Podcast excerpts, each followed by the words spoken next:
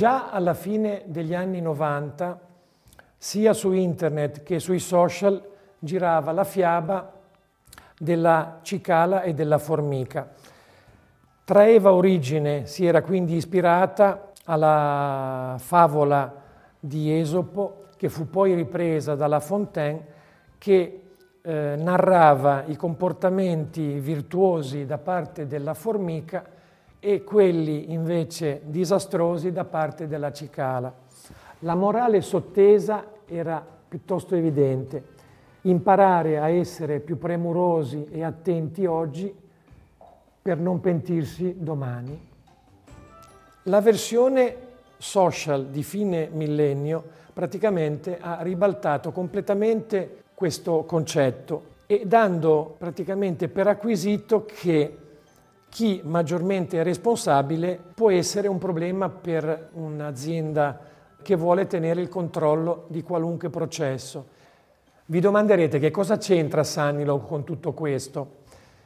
Noi ogni anno, eh, insieme all'attività istituzionale che offriamo ai nostri associati, eh, nella nostra campagna di comunicazione cerchiamo di offrire degli strumenti, diciamo, interessanti che vadano nella direzione sempre dell'elemento salute. Abbiamo fatto per esempio lo scorso anno un podcast in cinque puntate dedicato proprio all'elemento della salute e devo dire che è stato molto apprezzato.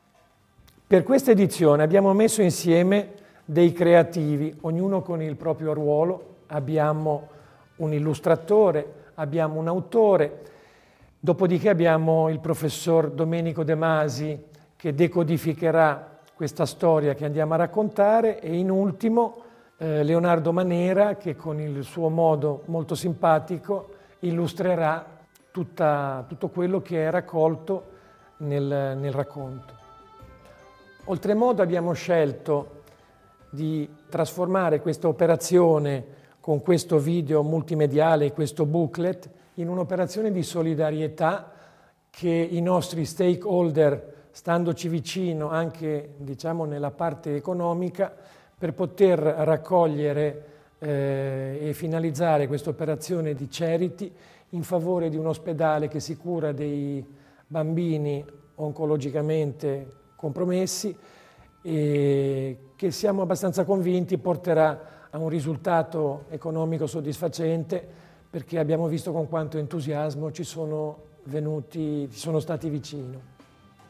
A questo punto buona lettura, buon ascolto e buona visione. Tra le attività umane forse il lavoro è quello che è cambiato più di ogni altro.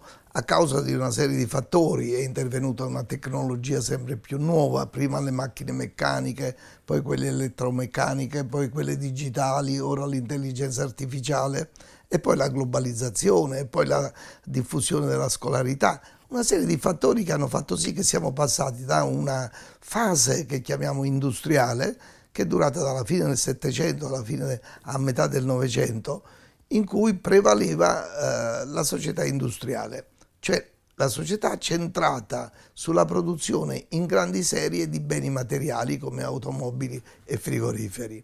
Come era organizzata, eh, organizzato il lavoro in questa lunga fase? Beh, si trattava prevalentemente di operai, questi operai erano organizzati in catena di montaggio, cioè ognuno faceva qualcosa, assiemava dei pezzi dopo qualche altro e prima di qualche altro ancora e il tutto era assiemato da un nastro trasportatore, per cui ogni cosa era ben precisa, ogni mansione durava pochi secondi e non si poteva fare l'una senza che fosse fatta l'altra. Mentre trionfava la catena di montaggio nelle fabbriche, negli uffici, che di solito erano nella parte superiore del palazzo, si creavano delle catene burocratiche. Anche lì, mentre all'inizio c'era un capo e un dipendente, poi man mano tra il capo e il dipendente si sono eh, frapposte altre, eh, altri strati di leadership, cioè il capo aveva il vice capo, il quale aveva il vice capo, eccetera ognuno di questi armato di segreterie, di segretari e così di seguito. Per cui l'ultimo anello della catena era schiacciato da una piramide di leader al di sopra. Ognuno poi era pagato un poco più dell'altro, ognuno era capo di qualcuno e dipendente di qualche altro. Tutto questo naturalmente esasperava il controllo. Il lavoratore era controllato da una catena di controllori, però deprimeva la motivazione. D'altra parte la motivazione non era necessaria perché i lavori erano tutti estremamente esecutivi, ripetitivi, eh, richiedevano solo un po' di applicazione, senza intelligenza e senza volontà.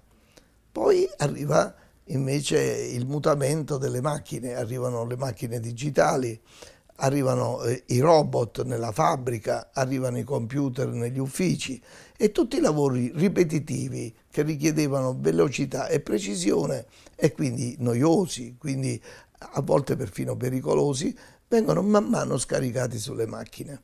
E che cosa restano ai lavoratori? Restano le mansioni di carattere creativo, di carattere intellettuale, quelle eh, attività che richiedono cervello più che abilità eh, manuale. E, la favola di cui stiamo parlando è una splendida metafora di tutto questo. C'è la formichina che viene man mano oppressa da livelli sempre superiori di, eh, di autorità interna della, della, dell'azienda e che man mano, anche se è estremamente puntuale, estremamente veloce, eh, man mano perde amore verso il lavoro perché non viene compensata, non viene riconosciuta, non viene gratificata per le sue qualità. E che cosa fa? capisce che, mette, che, è meglio mettersi in proprio, capisce che è meglio mettere su una start-up in cui finalmente a funzionare non sono le sue mani ma il suo cervello. E questa è un po' una metafora della società nella sua interezza. Noi abbiamo un tipo di organizzazione sociale in cui per fortuna sempre più i lavori ripetitivi, noiosi, eh, pericolosi possono essere fatti dalle macchine che sono più veloci e più eh, precise di noi esseri umani e noi possiamo fare attività intraprendenti, attività creative, attività che vengono incentivate dalla motivazione e non dal controllo. La motivazione viene dall'interno, il controllo è esercitato dall'esterno. Sarà dall'interno che noi troveremo la forza di lavorare in modo gioioso ed è questo lo scopo principale della nostra vita operativa. La ballata della formica. Il lavoro dà la felicità e viene premiato. Dopo essersi svegliato di buon umore, come al solito, Formica uscì di casa canticchiando. E poiché la pioggia della notte aveva lasciato spazio al sole, camminò allegramente sino all'ufficio dove lavorava ormai da tanti anni. Poi come d'abitudine, spulciò le consegne del mattino, sorseggiando il caffè in una grande tazza rossa, un po' venata e sbeccata sul bordo, che si era comprato il primo giorno di lavoro, completamente ignaro degli occhi che lo stavano osservando. Un'ora dopo, nell'ufficio accanto, Calabrone sorrise, si voltò verso Scarafaggio e disse Allora siamo d'accordo. Sarai tu a occuparti di Formica. È un gran lavoratore, ma va modernizzato. Mi raccomando, mi aspetto grandi risultati da te. Non la deluderò, signore, disse Scarafaggio, sicuro di se stesso. Scarafaggio si ritirò nel suo nuovo ufficio a compilare due liste. Nella prima inserì tutte le nuove regole a cui Formica doveva attenersi, nella seconda gli obiettivi da raggiungere. Quest'ultima lista però non lo convinceva, allora ne compilò una per gli obiettivi settimanali e una per gli obiettivi mensili. E alla fine, rileggendo le tre liste, si sentì davvero soddisfatto. Adesso vado da Formica e le appendiamo in bacheca, pensò. Infatti bussò subito dopo la porta di Formica ed entrò, senza aspettare il suo avanti. E mentre lui lo guardava incuriosito, Scarafaggio fissò i tre fogli sul muro con altrettante puntine. Poi chiese a Formica di raggiungerlo vicino alla bacheca. Questa è la nuova gestione del lavoro, disse Scarafaggio. Lista numero uno, le nuove regole dell'azienda. Lista numero due, gli obiettivi settimanali. Lista numero tre, gli obiettivi mensili. È chiaro che gli obiettivi bisogna raggiungerli sempre, concluse Scarafaggio strizzando un occhio.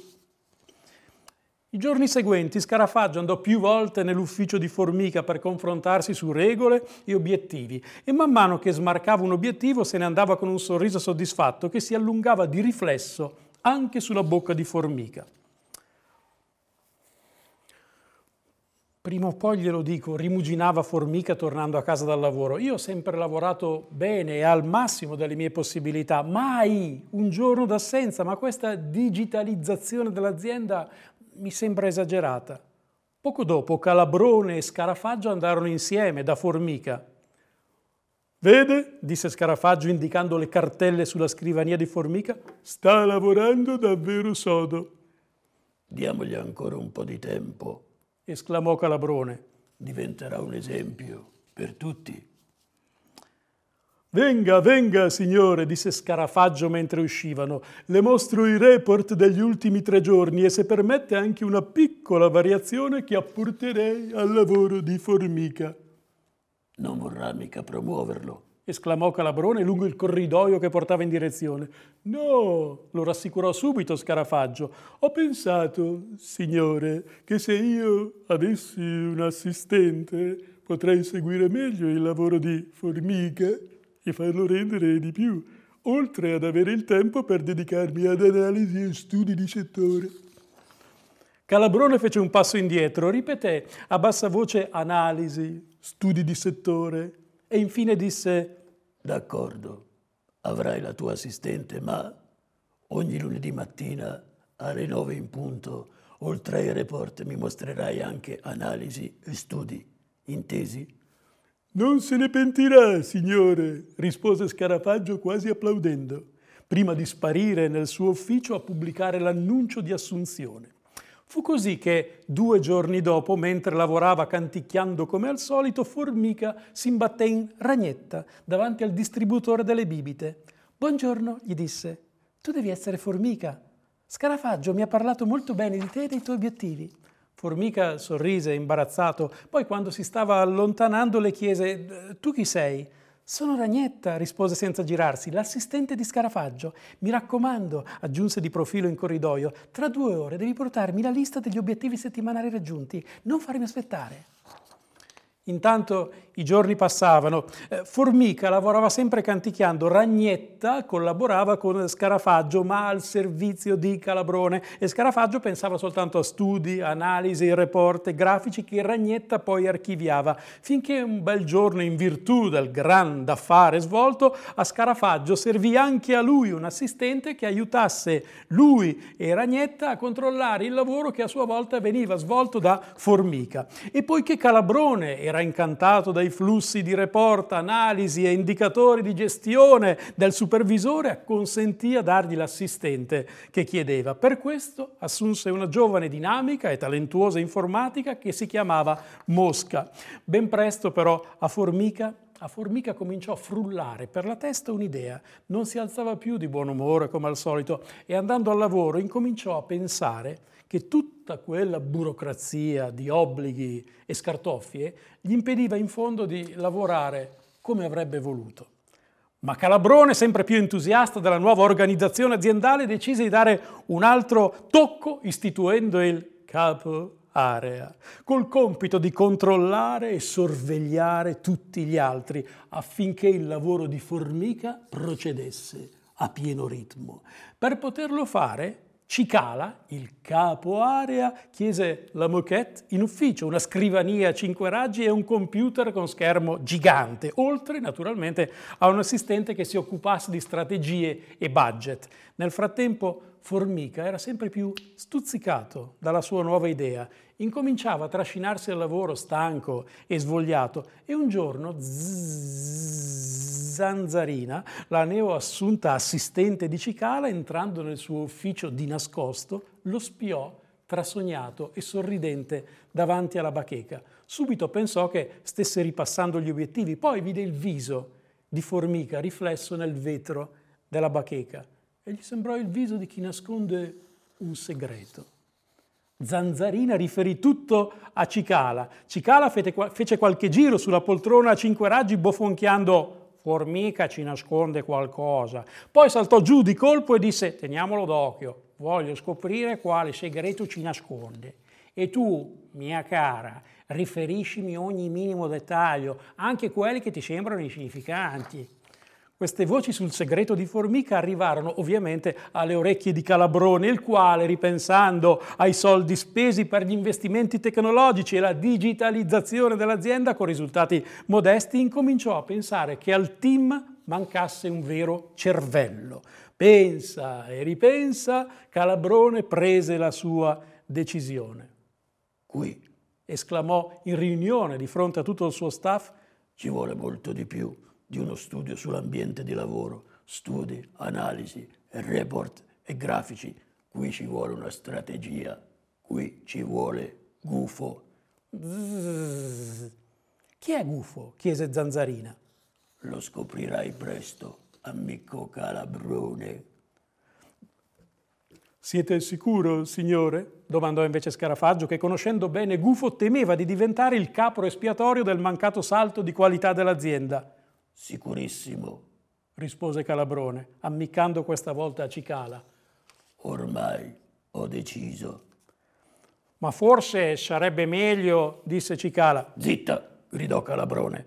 Ma signore, provò mm, Scarafaggio. Taci, ringhiò Calabrone. Eppure insinuò Ragnetta. Silenzio, urlò Calabrone.